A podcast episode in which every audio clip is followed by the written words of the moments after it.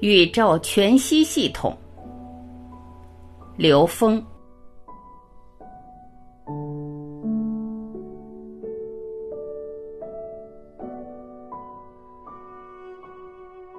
刘峰老师说：“从我们这些年讲到质检原理这一系列的理论体系，它真正凝聚成的理论核心，我们把它叫宇宙全息系统。”那么，宇宙全息系统本身给我们的启发，它只是一个在理论上的描述而已。所以，我要强调的是，其实每个人拥有的知识足够你自己悟道的。人其实不需要增加更多的知识去悟道。那我们在讲的过程中，会有很多知识性的东西，其实这些都是我们借用的工具，我们借用它来对整个宇宙和各种事物之间进行关联。我们物质能量、意识能量相互之间的作用关系，还有整个宇宙结构科学化的描述，让我们能够对生命、对宇宙以及对个人有一个理解的引导。所以，从这个角度来讲，我们不会迷信在任何一种讲的理论体系上。所以，这也是我事先要强调的：知识性的东西，它只是一个引子，只是一个桥梁。我们今天就全息宇宙理论体系跟大家做一个简单的介绍。首先，全息这个概念，我最初接触是从光学，因为我本人是学光学的。在大学的时候，我们学到了全息图、全息照相这个概念。那时候我们还只是停留在这个现实物理层面，在讲这些问题。在光学系统里面，有一个特别有意思的情况。当我们对一个物体进行图像记录的时候，如果不是一个全息记录的话，那么这个记录它是某一个角度上对于某一部分信息提取的一种投影，也就是我们一般的照相是把三维的空间的事物投影到一个二维平面上，它的工作原理跟我们人眼的这个工作原理是一样的，也就是我们通过我们眼睛的晶状体，它相当于是一个透镜。我们在光学上用的术语叫成像器，它可以成像，把我们一个三维的物体空间的事物，把它投影到我们的视网膜。这个视网膜在光学原理上，它所形成的概念，实际是在一个二维的平面上所成像。但是，因为我们的视网膜是一个神经丛，就是神经系统密集的地方，它对信息的感知不是非得一定要成一个二维的像。视网膜基本在焦点上聚集了所有的三维信息。眼睛的工作原理实际是把三维空间的像投影到一维上一个质点上，这是完全理想的这么一种状态才是这样的。但实际上，光学在不同光学成像的过程会有不同的误差，所以没有一个完全在现实中找到的这种质点，其小无内的质点，也就是零维聚集所有的能量信息。实际在理论上是这样的概念，但是我们人类的科学仪器、照相机、望远镜、显微镜，这个成像波、这个能量波去照亮一个物体。当物体被照亮的时候，物体上的每一个点基本都等于是一个慢反射点，信息通过慢反射向空间传递出来。慢反射把每一个点都变成了一个发光点，原理上是这样的。那这时候发出的是球面波了，然后我们用同样波长的一个波来做一个参考波，在空间产生一个干涉能量场，每一个质点的反射光和参考光会产生一组干涉条纹，而这一组干涉条纹是一个质点的信息，所以这是一种干涉现象。一般干涉是什么意思呢？干涉是两个能量波，当它的振幅相等、频率相等，在一个特定的空间位置上，它们会形成局部叠加增益、局部抵消的一种状态。我们知道，任何一个物质被照亮的那个质点，它带着这一点的信息，跟这个参考波形成一组相应的干涉条纹。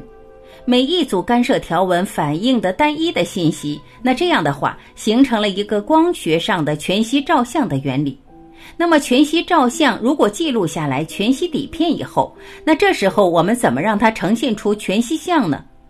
什么叫全息再现呢？用一个在线光去照亮这个全息底片的时候，我们就会看到，在这个照相底片出现一个立体的图像。它跟我们在现实中的一般的照相的底片不一样。这个全息像到里面的是一个完全立体的，而且这个立体站在不同的角度，你看到它的这个像也不一样，因为它是立体感的。这就是我们讲的光学全息的概念。那么，光学全息它首先是建立在光的波动干涉理论上的。这种波动干涉理论在宏观上让我们看到了这个宇宙空间的一种规律，也就是说，任何一个局部它都具有整体的所有信息。即使我拿底片把它摔碎或撕碎以后，它每一个局部都是一个完整的图像。它告诉我们。在这个全息照相的这个记录系统里面，每一个局部都包含了整个记录的这个对象的信息。这是当时我们对全息特别简单的理解。那同时被我们观察的每一个物体的每一个点的能量波会遍布整个全息图。其实因为它是球面波，是由一个点发出的球面波，它可以遍布整个宇宙的。所以你在任何一个地方去接收它的话，都可以接收到这个点，而且这个点均匀地分布在整个全息底片上。当这样去理解全息的时候，我们产生的全息光学技术，在这个现实中用了很多地方，用作艺术方面很多，但实际上很多是用在防伪。这里面有个特别重要的环节，就是一般的全息图，它对能量成像有一定要求。就是它需要要求这个波长，因为只有同频才能产生干涉，也就是当它波长相等的时候，它才能产生这个相互的共振作用。所以这样的话，形成了一个非常简单的概念，也就是说，这个物质波跟参考波这两个波长能量，它们的频率是相等的。只有发生同频共振，这个全息图才会出现。这样我们在现实中提升一维来看。全息图跟我们现实中的所有的存在就有新的关系了。我们换一个角度再去理解全息。我们在研究中医、研究这个生物学的时候呢，在二十多年前，有个老师就提出了生物全息的概念。他当时不是单单从纯理论角度讲的，而他当时讲，其实我们身体每一个局部都有我们整个身体的全部信息。当时我记得他讲到，我们的每一节骨头、骨骼，我们的每一节骨骼都有我们从头到脚的整个的这个信息。他当时介绍了一种方法，就是一种心脏病的自救方法，在我们手掌食指下面这一节骨节，它对应我们全身的所有的位置。所以，当你去按压它的时候，那些局部发生那种异样的疼痛的时候，那就对应着你的那个局部所对应的身体部位是有一定的能量的淤积、有病、有问题。他姓张，是张老师。我从他那儿看到，第一次有人提出了生物全息的概念。那后来呢？随着全息技术的进一步发展，其实呢，我们发现生活的全息是无处不在的。我们再进一步发展到量子技术的时候，我们发现，扫描一个人的头发，扫描一个人的一些上皮细胞，这个上颚组织的细胞，扫描一些很局部的身体的部位，就能得到这个人全部的生物信息。这个生物信息能得到的这个数量，跟这个仪器分解的精度等等是有关联的。那这个时候呢，我们就把光学全息和生物全息一下了解到了，它们原来有着这么一种对应关系。那这种对应关系到底建立在一种什么样的这个结构体系里边？它们之间到底是怎么关联起来的？因为一个是生物，一个是光学。那么实际上，我们研究宇宙全息系统，我们找到了它们共同的答案是什么呢？就是我们讲的宇宙全息系统里面讲的全息宇宙的概念。那全息宇宙的概念，它的背后是什么呢？在全息宇宙里边，我们讲到有空间和存在。那实际全息这个概念，我们先是从存在这点发现的，或者说是关联起来的。什么意思呢？就说我们在现实中的所有的存在，当我们找它们共性的时候，我发现所有的存在的共性是分子。分子存在的共性是原子，原子存在的共性是原子核和电子，原子核存在的共性是质子和中子，而质子存在的共性是中子和正电子。当然，有些人还只描述到质子，而质子里面还有一个中子和正电子。当我们把这种存在描述出来后，我们知道一切存在只有三个东西：中子、正电子和负电子。那么这三个存在，它们真正的共性，在现实中，人们把它都称之为基本粒子。那实际上，基本粒子是我们最简单的有形的存在，也就是说，所有的东西都是由这三种粒子叠加出来的。但这个还无法跟全息关联上，那怎么继续往下关联呢？一个基本粒子都被称之为量子，它们有着共同的量子属性，而量子的属性又是什么呢？就是波粒二象性，就有时候它是波，有时候又是粒子，这一点是很重要的一个突破点。就说粒子性是波动相干成的相。也就是能量波相干，在空间形成共振叠加，才形成了它的粒子属性。而这个粒子本身，粒子的属性是两个能量波干涉就具备了粒子的属性。但是这个粒子是看不见的，这个粒子一定得由第三个能量波去渲染干涉它，跟它共振才能被看见。这第三个能量波就是观测者。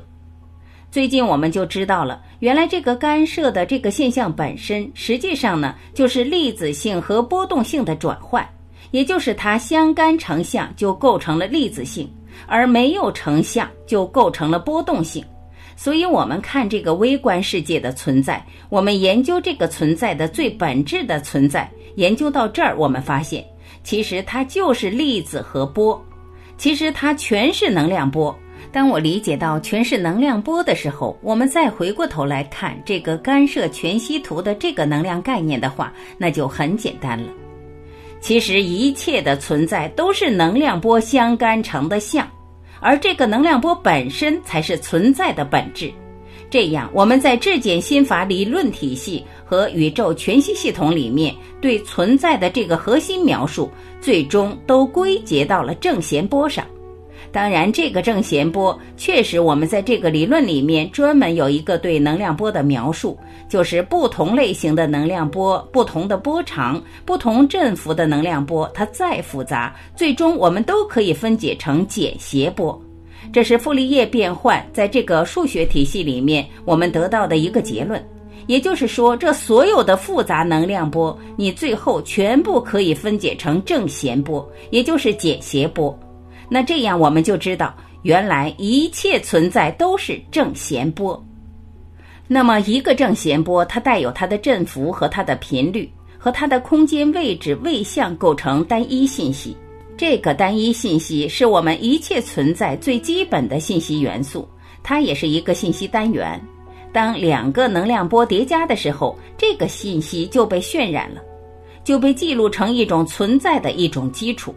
但是大家注意。这个时候呢，它还没有成我们现在看到的像，因为必须有第三个能量波的介入，也就是观测者的意识能量波介入，它才能够真正呈现出我们在三维空间能够看到的像。这个就是一个全息概念，其实也就是我们所看到的一切像全是全息像，只是我们只看到了全息像的局部。而我们不知道这个全息像的内在，它的丰富是包括了所有信息的。我们现在这样去描述的话，大家还是觉得它确实很抽象。但实际上，在全息照相和全息生物学里面，已经充分表达了这个全息概念，包括我们的中医大量的用到了这个全息概念。我们的足底、我们的耳朵等，包括我们的手掌，这种全息对应关系，其实它最终机理源于宇宙全息系统，也就是能量波的全息干涉的概念。那为什么说要有第三者观测者才能呈现呢？这是因为两个能量波所成的干涉条纹，在我们现实中基本是看不见的，但是它有。那我能不能看见这个全息图呢？那一定是有在线波的出现。我们在三维空间宇宙里面的在线波，实际是观测者的意识能量波。这个意识能量波是我们能够渲染出我们看到的一切存在的关键。所以，这个近代物理里面有一句非常著名的话，就是量子物理实验的实验结果与实验人的意识相关。大家注意，实验人的意识，也就是观测者的意识是什么，它就能渲染出什么样的量子实验结果。这样，我们就不难理解薛定谔的猫这些量子实验的这种神秘的状态。虽然他说的是微观世界，但实际上在宏观世界依然适用。也就是说，宏观世界我们看到的一切存在，完全取决于观测者内在意识能量分布。它的意识能量分布成一种什么样的能量共振结构，它就能渲染出一个什么样的共振的像。当然，这个能量共振它可以有像的形式呈现，但同时它也有其他类型的能量作用。那其他类型的能量作用，在佛经里面把它叫受、想、行、识。在心经就把这个能量干涉成像，一切存在的来龙去脉的根本说得非常的通透。也就是说，能量波它是本质，它既构成了这个实体的像，这叫色，又在一种自然状态下不执着在相的状态下存在，这就是空。其中的本质全都是能量波，所以色不异空，空不异色，色即是空，空即是色。而且它是不增不减、不垢不净的，它不会因为这个地方有相而多了任何的物质，也不会因为无相而少了任何的物质。而它不单单停留在这个对象的描述，它在人的觉受、人的思想活动、就意识活动、人的行为的相互能量的相互作用和人的认知的积累、知识性的积累，也就是受想行识亦复如是，全都符合这个能量波的干涉的概念。通过干涉而呈现相互的作用，这就是我们说原来这个全息干涉理论，它适用于微观，也适用于宏观。只是我们对宏观，我们积累了太多丰富的这种能量认知在我们的内在，所以它叠加投影出了现实复杂的这个时空状态。那么在《道德经》里面，把这件事又说得非常的精彩。也就是当一切都是正弦波的时候，那《道德经》里讲道生一，也就是《易经》里面讲的第一个能量波，称之为龙，而这就是一个单一能量波。这时候如果要另外一个能量波跟它干涉的时候，这就变成了两个能量波发生干涉，这个时候就形成了四象和五行能量了。因为一个能量波是 A、B 两部分，A 加 B 等于一。两个能量波是 a 加 b 的平方，a 的平方加 b 平方加 ab 加 ba，这就是四象，也对应的是五行能量关系。为什么呢？因为四象里面太阴、太阳、少阴、少阳分别对应水星能量、火星能量、金星能量和木星能量，它们的综合能量对应的是土星能量。东方智慧里面讲的五行能量，实际是两个能量波叠加干涉形成的干涉条纹。干涉条纹，它在我们现实可看到周边的一切事物里面都有，只是我们看不见。除非你借助了光学仪器，你才能看到干涉条纹。你在现实中干涉条纹是有的，但是看不见。它实际也是空性，也就是这个干涉条纹具备一切所有可能的这个能量波。但是哪一部分能看得见呢？那就是第三个观测者出现的时候，这个时候第三个能量波就是 a 加 b 的三次方，展开 a 的三次方加 b 的三次方加三个 a 方 b 加三个 b 方 a，这就是八卦。八卦是我们在三维空间看到的最简单的物质像，它一定是有观测者参与才能看到的。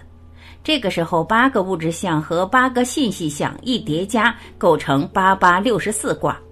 六十四卦是我们在三维空间能够看到的一切事物的基因，跟人的心情都是一体的。它们都是从事物的最本质的呈现开始表达的。大家注意，我们并没有发明任何东西，我们只是把我们人类的智慧结晶、智慧的精华，把它聚合到一起去看懂这个世界，看懂这个宇宙到底是怎么回事的。那这样我们就理解什么叫道生一，一生二，二生三，三生万物这个概念了。我们也就理解为什么说量子物理实验的实验结果与实验人的意识相关。因为第三个能量波带着我们实验人的意识、观测者的意识，观测者的意识其实就是我们每一个观测者的内在认知。这个内在认知在佛家就直接管它叫业，基督教直接管它叫罪。这个我们就知道，我们之所以能看到这个世界，是因为我们带着我们自己有限的认知投影和渲染出了周围的像，这也叫万法由心。因为宇宙空间里面都符合我们易经里说到的两仪四象八卦，也就是一个能量波、两个能量波、三个能量波叠加呈现的原理。每一维度都存在，一维存在，二维存在，三维存在，四维存在，n 减一维存在。所以在这个逻辑体系里面，我们突然就知道了，存在是在整个宇宙空间，它不是只是在我们一维到三维的空间里面存在。我们还可以通过其他的表述来表达这个概念，也就是说，这个宇宙空间的存在，以数学归纳法。用数学线性几何的概念来讲，它应该是涵盖在 n 为 n 趋于无穷大的宇宙空间智慧系统里面。那这样的话，我们就一下子突破了我们对三维的有限认知。那么说，实践是检验真理的标准，但是三维实践检验三维真理，高维实践检验高维真理。你用三维实践去检验高维真理，那就是妄想。那我们知道这个存在了，那么纵向的关系它是一种什么关系呢？其实是投影关系。因为什么呢？一维的能量在线上传播，它是纵波；二维的能量在面上传播是横波；三维的能量在立体空间传播，它是螺旋。所以纵波、横波、螺旋的关系是一个递进的投影源的关系。也就是说，一维是二维的投影，纵波是横波在线上的投影。横波是螺旋在面上的投影，这样我们依此类推，我们知道每一维空间都是它上一维空间的投影，也是它下一维空间的投影源。这样的话，我们就把整个纵向宇宙的关联把它关联起来。横向它是全部信息的一种叠加，而纵向的它也是全息的，而且它彼此之间有着一种投影关系。而这种投影关系能够让我们纵横地理解整个宇宙空间存在，它所包含的这个信息彼此之间的关联是怎么回事？那么这样就构成了我们一个整体宇宙的空间和存在的架构。那这个空间和存在架构是全息的，这个全息就超越了我们在三维空间认知的全息。我们现在的科学家，现代科学包括现代生物学研究的全息的这部分，它只是在这个三维空间去验证这个全息这个逻辑关系。当到我们从理论上把它拓展到 n 为 n 趋于无穷大，它依然符合这个全息的概念，但这个还不够。为什么呢？因为这种全息的概念是个很空泛的、无限的大，你都没法去跟我们的现实去对照。当我们到四维的时候，我们在关联我们这个三维已经渺小的不得了了，因为到四维有无穷多的三维了。在更大的空间格局里去看全息的时候，我们发现，即使你上升到 n 维 n 趋于无穷大，它包括了整个宇宙的全部信息的这么一个博大的空间里面，它依然可以在一个质点上把它表达出来。这为什么呢？这是因为存在的属性决定的。因为我们一切存在的属性最终都是能量波，都是简谐能量波。根据能量波的传输特性，也就是一个单一的能量波，它可以遍布整个宇宙空间。这也是我们在我们东方智慧里面说的起心动念，惊动十方神煞。所以，当我们起念的时候，这一个念就是一个世界。佛家讲的一念一众生。所以，这个一念就是我们的一个正弦波，一个简谐波。所以，一个简谐波能够遍布整个宇宙空间。那好，在零维这一点上，零维是一个奇小无内的质点，所有能量波都会通过它。这个宇宙空间中的所有能量波，n 维空间里面的所有能量波都会通过它。所以，每一个能量波的频率振幅对这一点都会有扰动。那么这个扰动，因为频率和它的位相和它的振幅构成了信息，所以这样告诉我们这一个质点具足宇宙中的所有信息和它们的相互关系。这句话非常的重要，告诉了我们这个宇宙空间的任何一个质点，宇宙中的所有信息和它们的相互关系，这是宇宙全息律在零维这一点上所要表达的关键。那么，这个它跟光学全息和生物全息高度契合，只是比它们更抽象的表达了。那这种表达告诉我们，其实零维和 n 维 n 趋于无穷大是一回事儿。而它们之间在零维和 n 维 n 趋于无穷大中间里面的各个维度里面的所有存在，都源于分别，都源于起心动念。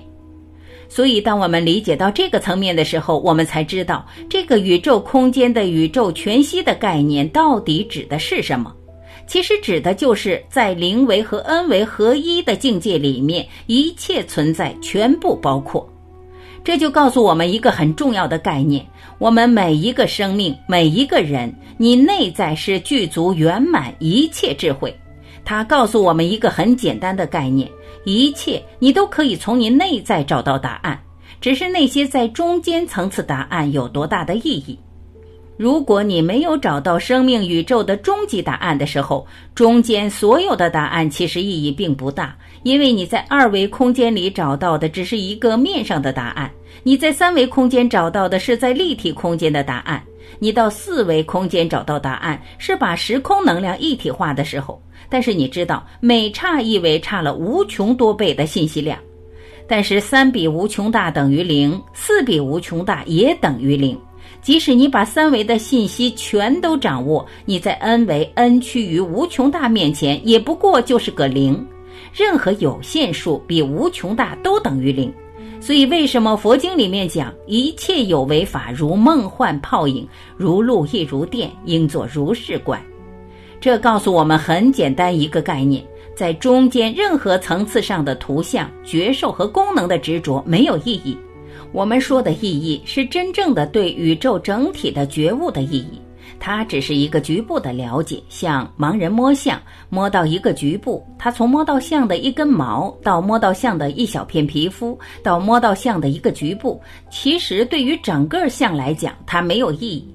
所以觉悟是什么？是睁开眼睛看整体宇宙。